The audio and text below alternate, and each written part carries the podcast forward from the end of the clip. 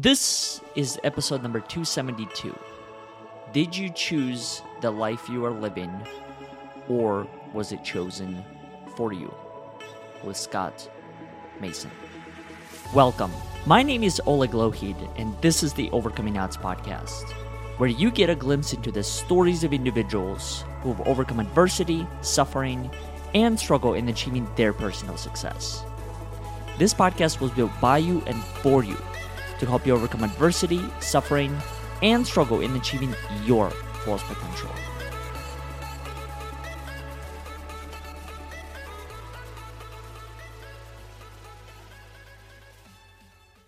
Before we get into today's episode, I'd like to make a few quick announcements. First one being an invitation to our upcoming conversation this Friday, which is part of our weekly series called Survive to Thrive, Live the Story You Create. What this is a series of conversations that take place every single Friday at 10:45 a.m. Central Time, hosted through LinkedIn Live and Facebook Live, where we explore the connection between one's inner narrative and the topics of appreciation, resilience, grief, and many other topics. If this is of interest to you, please consider joining us through either of the platforms, LinkedIn Live or Facebook Live, where you'll be able to ask questions and share your insights as it relates to each and every single one of the topics that we choose to explore. The second announcement that I wanted to make is in regard to our show, and that is if our show has had any form of impact in your life or has helped you see your world through a different lens, please consider supporting our work by either making a contribution through our website at overcomingodds.today or leaving us a review on iTunes, Facebook, or Google so more people can find these inspiring and courageous conversations. Now, let's get back to the show. Mr. Mason. Oleg Lougheed. The dramatic entrances, we do not disappoint when it comes to that. Hey, I love spending this hour with you and Casey and everyone else that's able to be a part of it, because I think there's something really special about the space that we create each and every single time. There's this space of complete exploration and discovery, and sometimes the unknown. Not even sometimes, but probably a lot of the times, there's so many things that I realize I don't know about life when I walk away from these conversations. But so true. This one in particular really got me thinking as I was doing the write-up and just thinking about the question itself. Did you choose the life you're living, or was it chosen for you? The reason why I find it important is because, at least from my experience, and I don't know if you can relate to this, Scott, or anyone else that's listening right now, there were so many chapters of my life where I felt that I wasn't living the life on my own terms, and rather I was living the life based on someone else's should-be perspective, whether it was in different times when I was in school or in college and some of these other settings. And what I find interesting about this topic in particular is that, well, we'll get into the different questions, but how do you even know the difference between when you are living a life according to someone else's standards and when you are living the life of your own choosing to begin with? That, which is a topic I don't think is explored often. Mm-hmm. And I'll be curious to hear from you. Mm-hmm. How do you feel like you're at that point right now where you're living on your own terms, or are there still elements that you are living according to someone else's perspective, someone else's should be, and therefore it was chosen for you and not by you? I feel personally that more than ever, I am living life on my own terms and in the way that I want to be living it, or at least in process of getting there. Mm-hmm. The way I have known historically that I wasn't living life per my own terms was a constant experience of one of two emotions. One, fear. Mm-hmm. Two, frustration. Fear, because I felt that there would be consequences that were negative that would be brought upon me if I were to do things the way that I felt were in accordance with my own vision. And frustration, because I felt that my own vision was being either thwarted or that I wasn't recognized for the potential that I had in the world, and therefore not given opportunity to further self-express and just be Scott Mason in the universe the way I need to be. Now, am I ever going to, or are you, or is any human being ever going to fully live life on their own terms without any constraints? I doubt it. Even a dictator of a global power can't truly do that.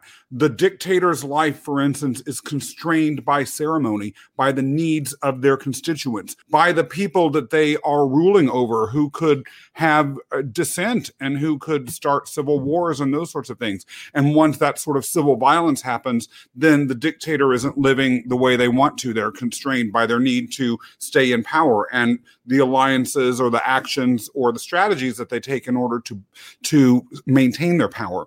And so to the extent even the most powerful autocrats in the world are not purely living in and according to their own terms, to the extent that there are things in their lives that are chosen for them, I would say none of us purely living on our own terms. However, to the extent to which we have chosen the paths that we're on or that our existence is something that's chosen for us versus what we're choosing, I would agree that there are different levels. I mean, most autocrats aren't just, especially in the modern era, they don't just wake up one morning and all of a sudden you're a dictator.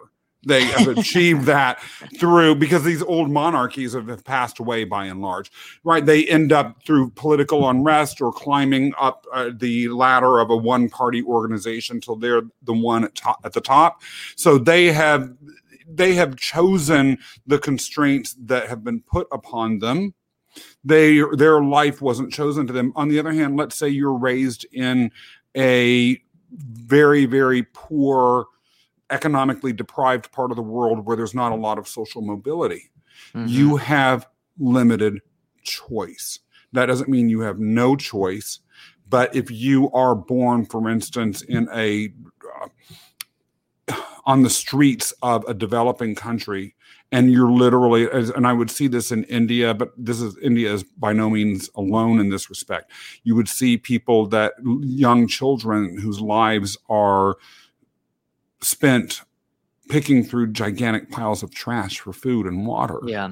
Can we really say they've chosen their situation in life if there's brain damage that happens or lack of mental growth that occurs because they didn't have an access to education? Did they really have choice? Particularly, one thing that I think it's important to understand is that not everyone, I believe, has equal ability to be able to navigate difficult circumstances. For instance, if you have brain damage as a child, it may be more difficult for you to navigate difficult circumstances than if you have full brain capacity and you have very strong social skills, for instance. You're going to be, it's just the different makeup that each of us have puts us on different playing fields from the day we're born. Mm-hmm. Do you find that I find it fascinating that you mentioned this concept of different constraints that the society presents in front of us. How do you personally differentiate between what are the constraints that are quote unquote impeding you from whatever progress or the ability to express who you are, and what are the constraints that are just there as something that you deal with? For example, every time I walk outside, traffic moves one way or another. I mean, there's nothing I can do about it. Yes, yeah. Theoretically, I can disrupt it. But at the same time, like, I'm going to put myself in a very difficult position going against the traffic on the highway, right? So that's a constraint I'm not going to – I don't want to challenge.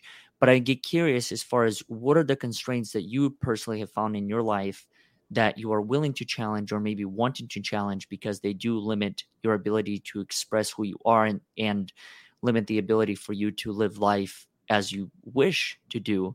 And what are the constraints that you just kind of accepted that, okay, traffic is this, food is sold at this grocery store at this price. There's really no room to negotiate with the person who's bagging my groceries because they don't make that decision. And in fact, you probably don't see the person at the grocery store who makes the decision on pricing. So I find that to be fascinating, how there's this like universe, there are universal constraints that are there that could be questioned, but at the same time, there's almost like no point. Mm-hmm. And then there are others that are, I think, are meant to be questioned because they are used as restraints. Mm-hmm. In terms of these constraints and what I choose to follow and not, mm-hmm. some of it goes as to the larger social compact that we live in and day out, that basically makes existence as a cohesive social unit possible. Now, an interesting thing that's happening in a number of different Western countries in particular is that the very nature of that social compact is not agreed upon. Yeah. To the extent that it might have been in a different era.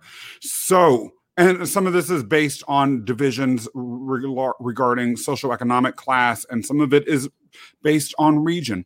So I am in a listening partnership with a friend of mine that lives in a more rural area of the United States. And I live in the least rural part of the United States. And not only that, I live in the least rural area of the least rural city in the United States.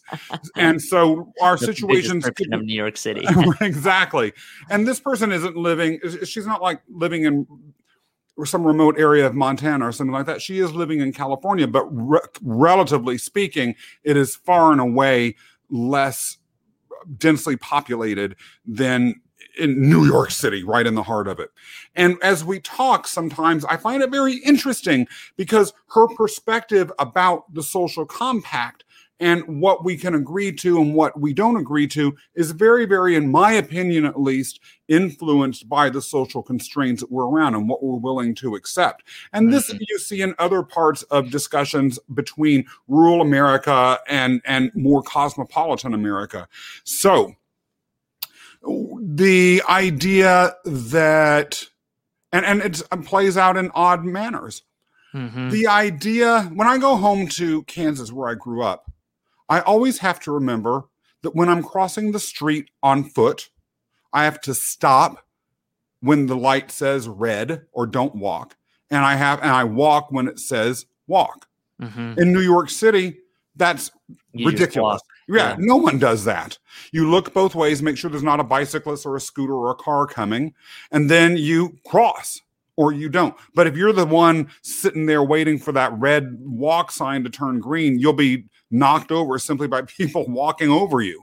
And so that is, and that's very much part of a social dynamic that comes in a large, densely populated area like New York City, where people are rushed and there are a zillion different obstacles in the way to wherever you want to go. And so pointless obstacles, or obstacles that are perceived as pointless, the group coalesces around the idea that that's one to ignore and everyone does ignore it. It was humorous. Rudolph Giuliani, when he was the mayor of the city, attempted to, at one point, enforce these street crossing signals. And even he gave that one up. It just wasn't going to happen. And when you go to places like Delhi or Saigon or these mega cities in other parts of the world, it's even more extreme. And so that to me is a result of different expectations, whereas in a rural area or a less densely populated city, for whatever reason, these things are, maybe there are fewer obstacles generally, the pace of life is slower. All of these things lead to different outcomes about something as minor as crossing the street when the light is red. And that's an example of the social compact that we choose to ignore or not based on our existence within larger social units. Mm-hmm. Now, for personally, what, and that we really don't have much choice about so long as we choose to live in the areas that we live in. And there may be a number of different factors that make meaningful choice in that situation viable or not. For instance, if you're an 8-year-old you can't just leave your house in Kansas and go to New York City. It's just not realistic. So the idea that everyone always has a choice when you're 8 years old and you're living in Kansas, no, you don't have a choice. You can't just up and move to London, let's say. Mm-hmm. But if you are talking about the constraints that can come because of the situations in your life that you're in. If I choose to work for an employer, and I always feel this way, I would tell people this, excuse me. If your employer has a dress code, when I worked for government, it was generally expected that if you were a male, you would wear a dress shirt with a collar, ideally a tie. At a certain level, you would wear either a jacket or you would have a jacket immediately available to go to meetings. And so you would be dressed in a suit and you would wear certain types of shoes and you would wear long pants. If you were a female, there were also ways that you would dress, and you could cross one way or the other, but there were certain things that were off limits for everyone. And an example of that is wearing shorts. And so if you were wearing shorts, you might get spoken to about violating the dress code. And there would be objections that people have. I don't like that. That doesn't work for me. Well, yeah, my feeling about that is you are accepting employment under the terms of the employer. Mm-hmm. If it doesn't work for you, get out. No one says you have to work here. If your services are so valuable and everyone is going to be craving them no matter where you go, irrespective of how you present yourself, then value yourself enough to go somewhere and work where you are not, where your dress code, and I'm not talking, by the way, about dress code constraints that are unreasonable or racist or things like that. I'm talking about things that are just stylistic choices. Mm-hmm. And so... So that is a voluntary constraint. More subtly, leadership positions. Once I was a manager, no one forced me to take a promotion. I sought them. Mm-hmm. I could always say, no, I don't want that promotion. Please keep me at a lower pay. But once that happened, there were constraints that I had on my behavior, whether I liked them or not. That was accepting the interdependency between me as a leader and those that were in the staff. Did I like all of those constraints? And they were very real constraints. Of course not. Mm-hmm. But there are consequences with our choices. No one asked me. Well, I was asked to be a leader, but no one forced me to say yes. If I didn't like it, I could have hauled my you-know-what somewhere else. Do you think living... It's fascinating that you bring that up. Here's what it makes me think of. I think that when it comes to some of these situations, such as being an employee or even an employer and being able to put in those positions where you have to make such decisions about someone's dress code or behavior or whatever it might be, I get curious about this concept of leadership. And that is, do you think, based on your experience and once again, in your opinion, in order to live life on your own terms, do you think you have to have certain components of self-leadership developed in you to be able to actually make that something that is feasible, or is it something else that plays within that? Does that even make sense as a question? It does. I think that it goes as to what your objectives are as a leader and what your definition of leadership is. As Matt Fay in our show last night was saying, no, as actually Richard Cook was saying a couple of weeks ago on our Just a Squirrel show, there's a difference between quote unquote good art and bad art. Or maybe he wasn't saying that, but that came up. And there is a qualitative difference between different types of art if you accept that certain criteria around, you know, that some art is quote unquote better than others. And I think that he also made a case that that might not even be true. But similarly, leadership.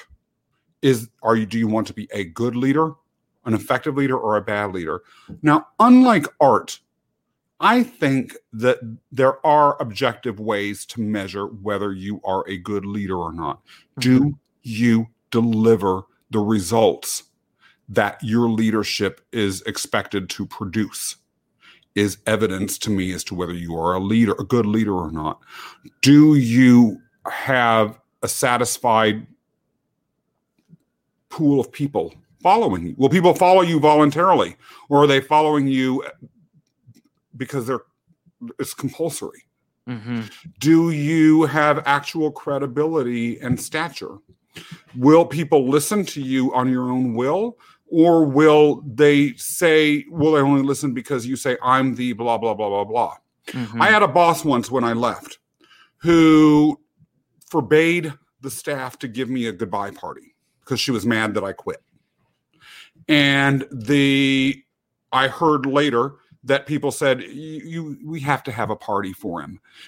People want a party for him. They're going to miss him. And you don't just, someone leaves, you don't just punitively say, we're not going to throw him a goodbye party. And she said, I am the leader XYZ. You do what I say. That to me is someone who was actually not a good leader because she recognized on some level that they weren't paying attention to her based on their own innate desire to follow. And so she had to resort to saying, this is my position. Yeah. By the way, I had that goodbye party and it was packed and it was awesome. And I got some great gifts and a lot of love. But, all of that is to say that there are a number of different ways that we can measure leadership. And I am willing to accept certain constraints in order to be effective as a leader. I mean, what are your thoughts about all of this yourself, Oleg? You're asking me all these questions, but sitting there like a silent oracle in the background. And what is that? Just you letting me choose my life? But what about your life and your voice that needs to be chosen? Well, I'm not choosing to impose upon your insights in order for me not to choose my life or for me to not choose your life. But what I find interesting, so when it comes to leadership and this particular topic at hand, I think for me, what I have found is that there's a tremendous amount of accountability that I had to develop in my own sense to really understand what does it mean to live on my own terms and how do I still maintain some of these other things that are surrounding me that may never change. The examples we brought up, the traffic goes this way or that way. Why would I try and change it? And I feel like no matter how hard I try, I probably will not change it. I might stop it for a brief moment with an accident or whatever it is, but there's no way to actually break that traffic pattern from going one way or the other and have it be reversed. I think the same thing that I found to be true when it comes to people's opinions. I think people's opinions at times have contributed towards me living a life according to their way of thinking and their way of viewing the world. And what I have found oftentimes is, at least at this particular point in my life, I will ask for an opinion, but at the same time, I try to remind myself that when I receive that opinion, it is solely an opinion. It's not necessarily the way. It's just a way. In fact, it's one of many ways that anything can be viewed. And that to me has been a huge skill that I think I developed over time. And what I try and do is I really try and understand that everyone's opinion has the same weight. Does it really? And how do you know whose opinion to follow, especially if you're hearing a lot of them and they vary? Well, I think intuitively speaking, there is something that I'm able to sense. Maybe this is my intuition. Maybe it's my heart. Maybe some other language that's trying to voice itself internally. But when I hear a variety of opinions, there's something within me that develops that just guides me towards the thing that I end up acting upon. Whether or not that thing is going to be right 100% of the time, I don't think there's any way of knowing that. I think there's a chance with every choice. There's a risk with every choice. So whenever I choose to make a decision based, let's say, on the opinions of 10 people as well as my own opinion, I remember previously, because of the bias, I would lead into it more. But over time, I realized that there are so many things that I don't know. I don't know how many of the things work. Therefore, it was a value for me to consider all these other things. But going back to your question, how do you know who to listen to? I don't know. I don't know. I think there is a combination of wisdom, intuition, the heart that plays a role that allows me to understand, okay, I'm going to take this element from this person, this element from that person, or no elements from any of the people and stay firm in my original thought, because that's what I wanted to create, which goes back to the exact theme, living life on your own terms. I don't think it means kind of my way or the highway, but I think it's more so how I choose to approach it is I will process all the information around me and then make the best possible decision. But like, I still have to make that decision. You can't make that for me, because if you do, and let's say that decision doesn't work out, then I might run into regrets. And then that might change the relationship between myself and whoever. I think that's a natural process of what it means to be a human, at least in my opinion. I've got to ask you this, Oleg, on a super cosmic level. Yeah. Bigger than my voice, even when I scream. You were born you were born in Russia in very difficult life circumstances. And those that they want to find out more about that should listen to one of the many podcast interviews that you've given. Mm-hmm. And you then ended up in an orphanage. Mm-hmm. And then you ended up adopted here in the United States. None of this is secret, classified information. And looking back, and this all happened when you were a minor, before you really were at an age where you were fully mentally developed or where you had full legal rights at all. Do you believe, thinking really big here, beyond just jobs or traffic, that you were given the life that you had, that you were chosen by something or someone to live that life? Or do you think that on some level, even at that young stage, or maybe at an even more, at a more metaphysical level, you chose that set of circumstances for yourself? Tell me that, because that's what I want to know. It's a really good question. So I think for me, the first couple years after my birth, I don't believe I was the one that chose those circumstances. I think those circumstances were chosen for me by the people who were taking care of me. Later on, as you mentioned, the 9-year-old phase, that was a conscious choice that I made because I was able to somehow see a better future due to that choice. So I think there's a combination of both. I think that it's not one or the other. I think it's an and. I think that there's certain circumstances that are chosen for you due to your, let's say, inability to choose. When I'm born, I don't think I can choose. I can't speak. I can't process the world. So how can you make a choice? Now, over time, when I'm able to create whatever, some form of language, some sort of experience and understanding of the world, that's when I think I'm able to make a choice.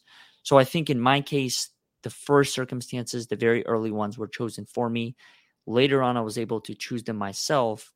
And then the third stage, I would say, is I chose to act upon the two and in a way chose the journey that I'm living today. Now, I could have gone another way. I didn't have to do that. I think it's something that actually you and I spoke about however long ago. I think that there are multiple layers to purpose.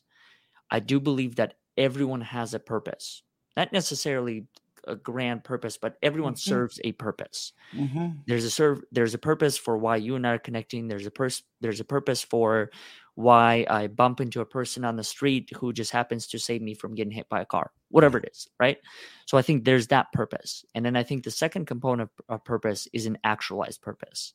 And that's what I think you were hinting towards, and that is choosing the path due to the circumstances that I went through. So I chose this path. I chose this sense of purpose because in choosing a purpose, it gave me a sense of control of my existence. It gave me a sense of living on my own terms, and it gave me comfort. It gave me security. What I don't understand is why some people are able to make and take those choices and others don't. So let's say let's say you had a twin brother. Yeah. Named Oleg. Which is possible. And we'll find out his story, and I'm sure it will have power. But let's say Oleg lived with you. Yeah. And you and he had the exact same circumstances, or as close as possible to the exact same circumstances. And because you're twins, and I mean identical twins, you have more or less the same genetics. So we'll throw out as many variables as we can have. Mm-hmm. But you chose to take a certain path mm-hmm. in your initial familial situation once you were 9. And Oleg said, yeah, no, and stayed in his life circumstance. Why would it have been that you made that choice and Oleg would have made another? And I say that to remove all these variables, but because it also raises a question, well, all of us have multiple choices in our lives, but the why that I never get half the time, especially once you dig 3 or 4 levels of questioning why this, is still why some of us make this choice and others, or make these choices and others don't. Well, I think there are multiple factors that contribute towards that. I think the first thing that it makes me think of is there's a difference between being willing to make a choice and being able to make a choice. I think willing is the desire that comes from within. I want to do this. I want to pursue that. Able, to me, is more so related with resources. Do I have the proper resources to support the choice that I'm bound to make? If I want to learn how to drive a car, I want to learn how to drive a car. But in order for that to happen, I need to have a car. I need to have a car that has gas. In order to get the gas, I need to have a source of income to purchase that gas. So that's where I think that's my understanding of it, as far as some why are able to do it and others aren't, is maybe those who are not able to do it, they don't have the proper resources in order to make that decision. But you were totally poor. You were totally poor living in this industrialized, brutalist mm-hmm. apartment place in a family that was, you know, I don't want to give away all of the details because people need to hear that for themselves. Mm-hmm. But it's not like you were living in a resource-rich environment. This drove me nuts. Oh, go ahead. Here's how I'll answer that. How I was able to bypass the physical resources that were needed is I just created them in my mind using my imagination. I created the possibility that going into this particular place, now whether or not it was the best orphanage or not, I have no idea. It was just one that was readily available. Yeah. I went into it thinking that if I go into this, there's a possibility for me to experience a different life. Did I envision this as the possibility, the adoption and everything afterwards? Absolutely not. Couldn't even conceive of that. But I just continue to believe that somehow along the way, something is going to change my trajectory. So for me, what I chose to do is instead of waiting for the physical resources to appear, I manifested them in my mind and made myself believe that I already have access to them before I was able to tangibly hold them. Do you believe in luck? I think it's a great question. I actually remember the conversation we had on Just a Squirrel mm-hmm. about this. So I think that luck is a tricky topic because I do believe that there are certain things that happen outside of my control. There's a certain element of randomness. But I also strongly believe in being able to create opportunity for oneself. The only reason why I believe that is because I've been able to do it. That's how I've made it to this particular point in my life, is to consciously put myself in situations where certain things may or may not happen. But then there's also this thing that I don't think it's possible to understand, in my opinion, and that's that larger force that you were talking about, the larger picture that's guiding or whatever it is, that I don't know. Is that part of luck? Is that completely separate? And that's sort of circling back to the why beneath the luck question, which we did, by the way, have a great conversation about that. And it's something I feel like we can never delve into quite deeply enough. Mm-hmm. But the reason why I asked that is because you made choices and things happened in a certain way, right? You said, I could never have conceived that this is where I would end up. Mm-hmm. But for you to have ended up in this place, you still, the choices that you have to have had to have opened doors to potential opportunities that others who made similar choices might not have had or might not have been able to exploit. And so to me, that ultimately pulls back to whether this is something that was chosen for you, whether you were given the choice because of that opportunity that you yourself admitted. Make it seem like it was my choice, yeah. Yeah, made it seem like it was a choice or gave you the opportunity to have that choice in the first place. For instance, I can't choose to go to ancient Persia because ancient Persia doesn't exist anymore. So I don't have unlimited choices. I can only choose to go to places that exist. I can only choose to follow paths that actually exist.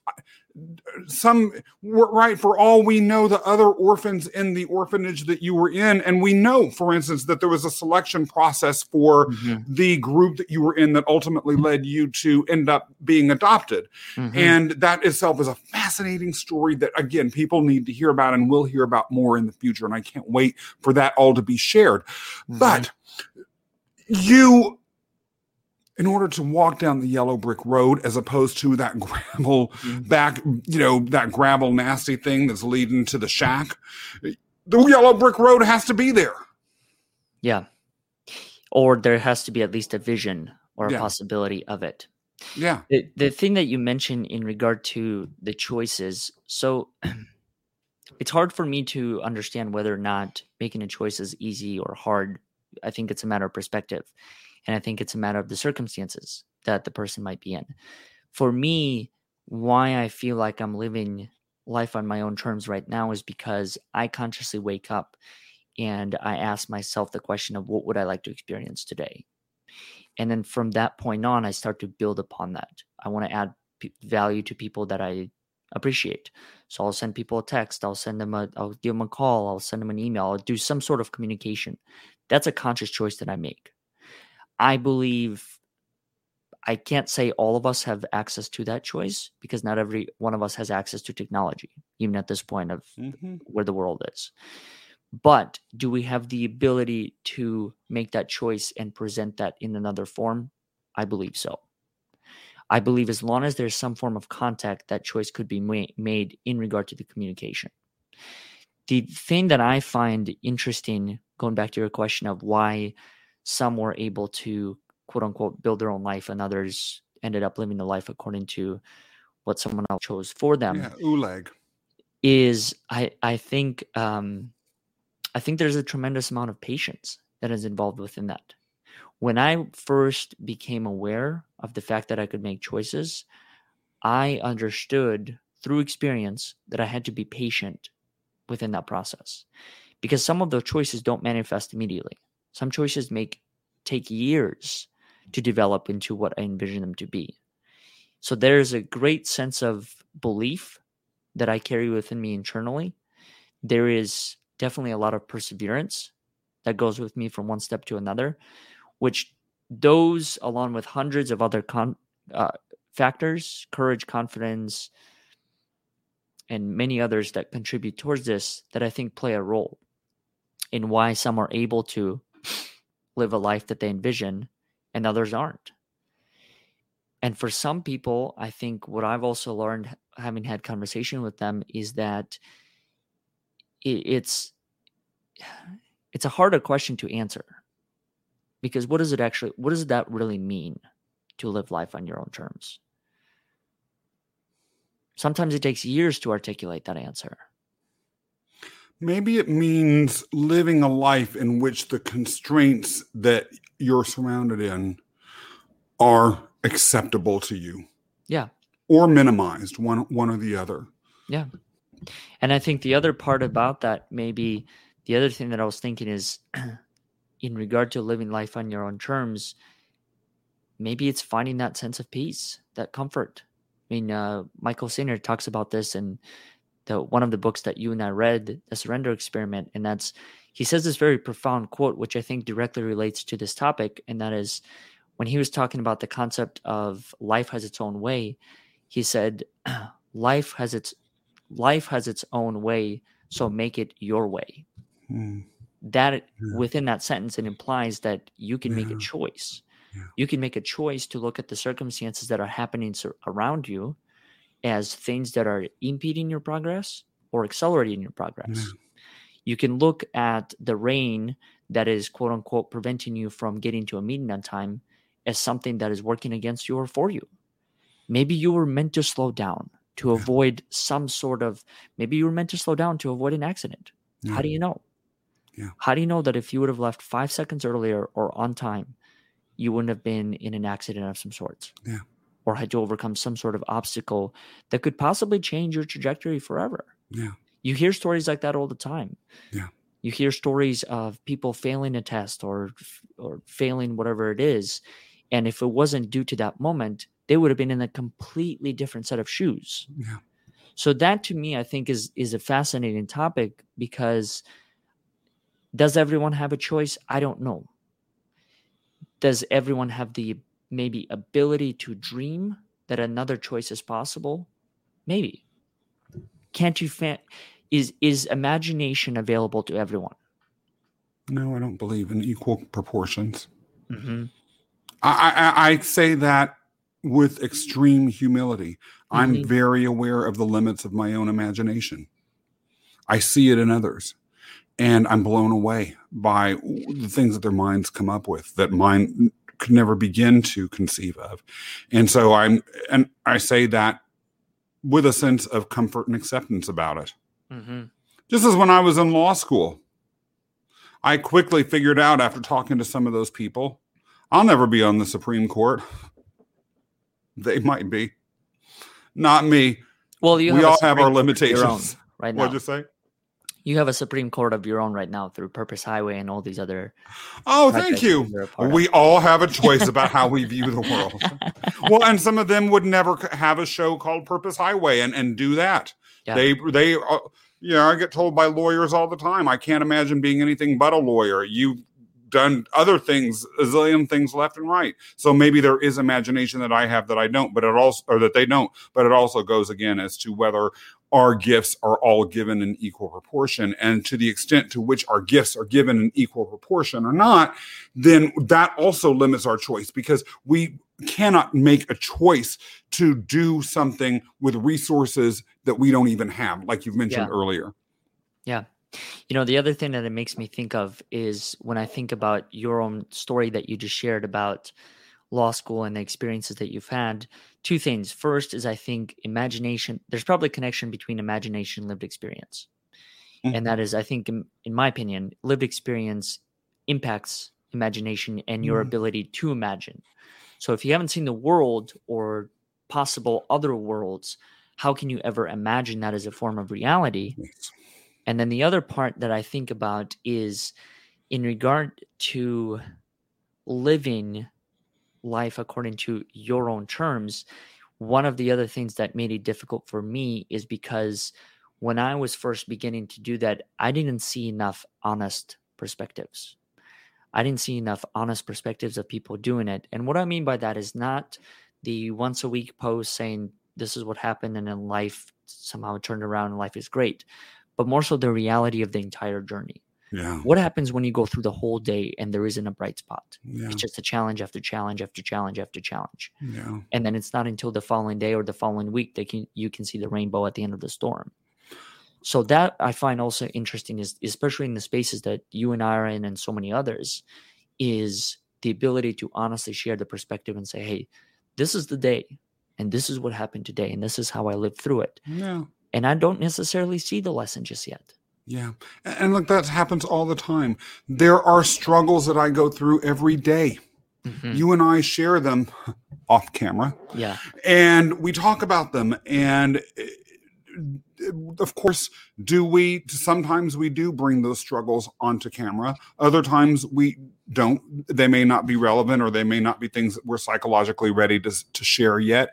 But those are things that down the road, as you just said, I may be experiencing or feeling depressed about, or feeling down, or feeling hopeless. And it won't be until much longer down the road when I understand the real value of that experience or what I could do. Sometimes we might even be making choices about our lives and not even really appreciating that we made those choices. So for instance, right, being really candid with you, and I won't get into a lot of detail about it here, but there was a time, I would say probably about a month ago, where I was facing some personal challenges. I remember talking to you about it. Mm-hmm. And they were things that are, that I couldn't see out of. And I have to acknowledge I was still making a choice every day because I was continuing to persist in, and I'm not, this persistence, by the way, I think is a good thing, but I was continuing to persist in moving forward with my life and with the choices that I was committed to, despite what I was feeling inside, mm-hmm. which could have led me to just give up or to say, okay, let me just quit everything and go in a different direction with regards to this area of my life. And which is a real desire sometimes, depending on the challenge. That's the other how hopeless you feel. Absolutely. Gets discussed is like, there are situations where those thoughts become more real than anything else. Yeah. And there's times when quitting something also makes sense. Yeah. Right. I mean, leaving government for me, someone did come up to me when I announced that I was leaving government permanently. He stepped into my office and with a good heart, don't give up, Scott, don't give up. You really have too much to offer. Don't give up. You're just quitting. And I was like, after nearly 20 years, mm-hmm. I'd given it more than a good try. Yeah. Right. After a while, it made sense to just hang that hanger up. Mm-hmm. And I did. And so, yes, was I giving up on a future in government? Yes. Mm. Thank God. But one might view that negatively too. One might say, well, that's really you making a choice that was reflecting hopelessness, that was reflecting fear, that was reflecting negativity, all these other sorts of things, which we're not supposed to feel, mm-hmm. or we're not supposed to act on. Mm-hmm. How do you feel the stories that, or the people that you've had conversations with on Purpose Highway impacted your own life and your ability to live life on your own terms? The biggest of all has been what I consider the true gift of being a podcast host, mm-hmm. if one chooses to approach podcasting this way, which not everyone does. And that is the gift of practicing listening skills. I have learned so much from my guests merely by listening to them. This week's international news, for instance, around Afghanistan, would not have ever impacted me with the passion and the depth of feeling that it has, had I not listened to the story of a guest who actually lived in Afghanistan during the first time that the Taliban were in power. So mm-hmm. it's the gift of listening. And one of the things about being a podcast listener or viewer is that you also are in a position to have to listen to the thoughts of others. And when you listen, your mind expands if you let it. And then the sheer number of choices that you have in your life, the ability to move your life from being one in which you have no agency to one in which you are making choices, boom, it truly expands.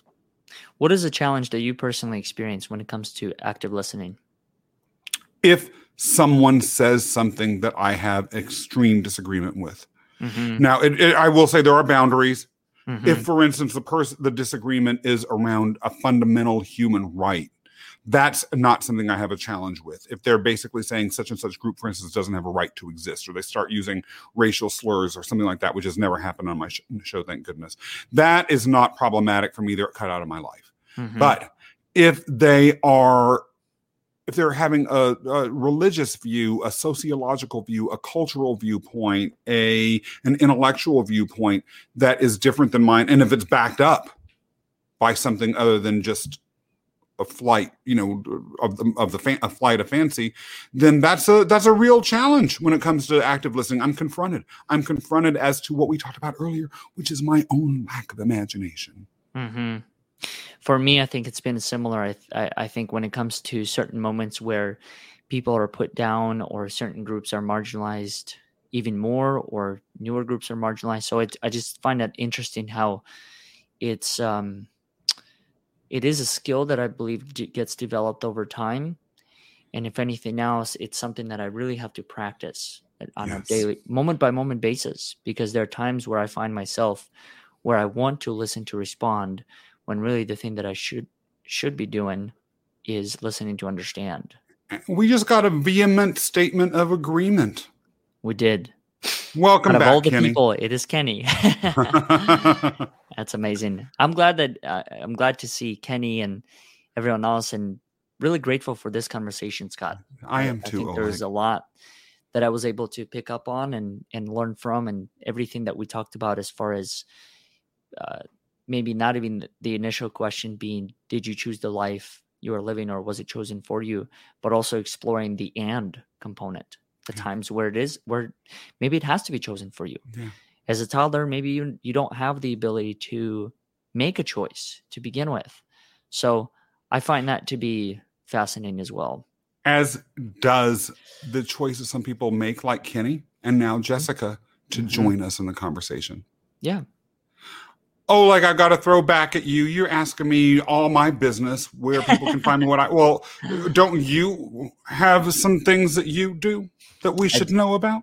I do. There are a couple of things, and I'll mention them again. The two places where people can find any of the podcast episodes that we have, it'll be through Overcoming Odds, and that is simply at our website, overcomingodds.today. The other one is called The Power of Your Story, which you can find through YouTube, LinkedIn, Facebook. And one other thing that I'll mention while Jessica is on here with us is the event that I mentioned at the beginning called A Musical Evening of Giving on December 4th, I believe. So for anyone that's tuning in right now and you want to learn more about the different artists that will be a part of it, as well as the support that our organization, as well as another one, will receive from it, feel free to go to that website at the bottom, and we'll make sure to include it in the comments as well. But really just want to thank you, Scott, want to thank Jessica, Kenny, for being a part of it, because in my opinion, we're limited to our experience. We are. Our imagination is limited to that experience. But having other people in this circle, it creates the possibility of our lived experience to be expanded. Exactly. And to grow from it. And hearing that, I've got to quote Jessica and the Pointer Sisters. I am so excited.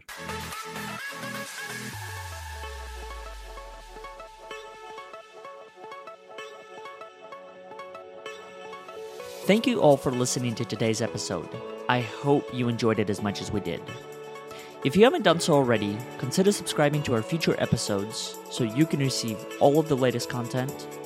Also, if you like what you heard, please consider leaving us a review on iTunes, Facebook, or Google, so more people can find these inspiring and courageous conversations. Once again, we thank you for listening, and we look forward to having you next time.